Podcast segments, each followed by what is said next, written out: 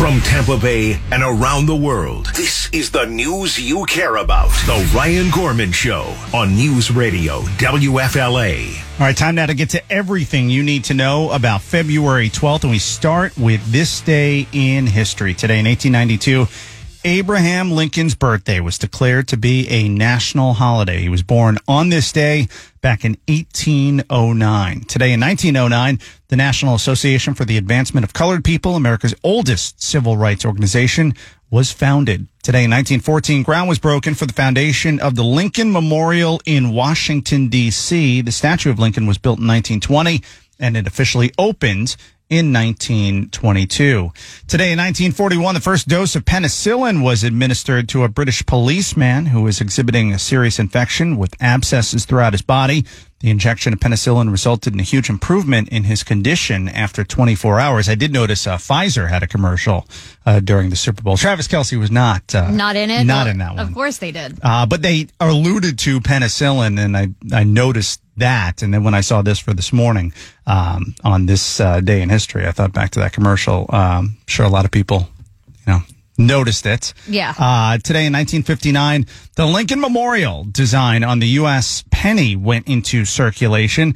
Today in 1964, the Beatles performed their first concert in the U.S. at Carnegie Hall in New York City. It's amazing they performed at Carnegie Hall. I mean, they, could have sold out, you know, I know it's all of a, Central sm- a Park. small venue. Right. Yeah. Today in 1967, Keith Richards and Mick Jagger were busted for drugs in a raid at Richards' home. I mean, how many times were the two of them busted for drugs? A lot, I'm sure. Yeah. I wonder. I wonder when they busted uh, the two of them at Keith Richards' home. I wonder if they walked in and were like, "Wow, this guy's got a lot of stuff." a lot of drugs. Uh, today in 1997, Fred Goldman said he would settle for a signed murder confession from O.J. Simpson in lieu of his $20 million judgment. Uh, not only did he not get that, he still gotten the never money. got any money. And I think did, we talked about this last week. OJ owes them like $96 million Yeah. or something with interest. Right, right. He never got that, and he didn't get the signed confession. Uh, today in 1999, the Senate acquitted President Bill Clinton in his impeachment trial. Today in 2004, the city of San Francisco became the first city in the country to issue marriage licenses to same-sex couples. Gavin Newsom was the mayor of San Francisco back then.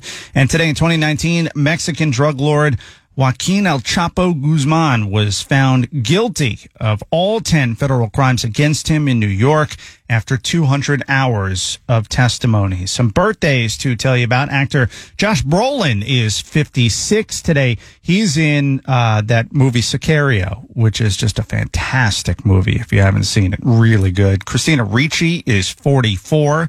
She was in The Addams Family.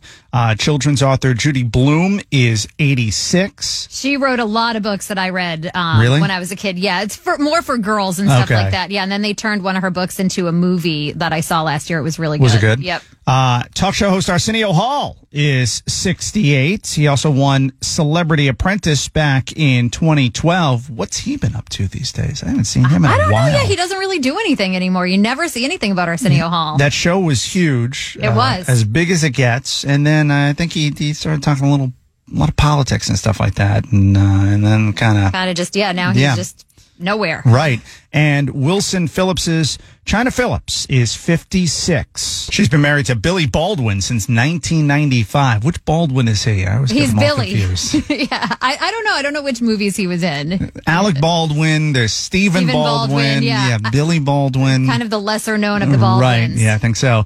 Some national holidays to tell you about today. It's National Clean Out Your Computer Day. I guess that means like, uh, you know, your home screen and all of that. Yeah, wipe out all those files that you don't need, Yeah. organize stuff. I never do that. My computer's a disaster. Really? Oh. I'm sure yours is completely organized and all neat and tidy. Yeah, mine Yeah. is not. It's a hot mess. Nothing on my desktop screen, nothing in my trash bin. It's all cleaned out. yeah, yeah. no, mine's a mess. I keep. I, I I don't know how people do that. Where there's like a gazillion things on their on their desktop screen. Like, eh, So- you even know what that stuff is? But what anytime you go and clean it all up and Yeah. you move stuff around and try to Right. organize, then you need something and you can't find it. It's you gotta you gotta put it in folders. You gotta you gotta organize. it takes way too much time. Way too much time. It's National Hug Day today, so uh, I'd be careful giving some random person a hug to Yeah. celebrate that day.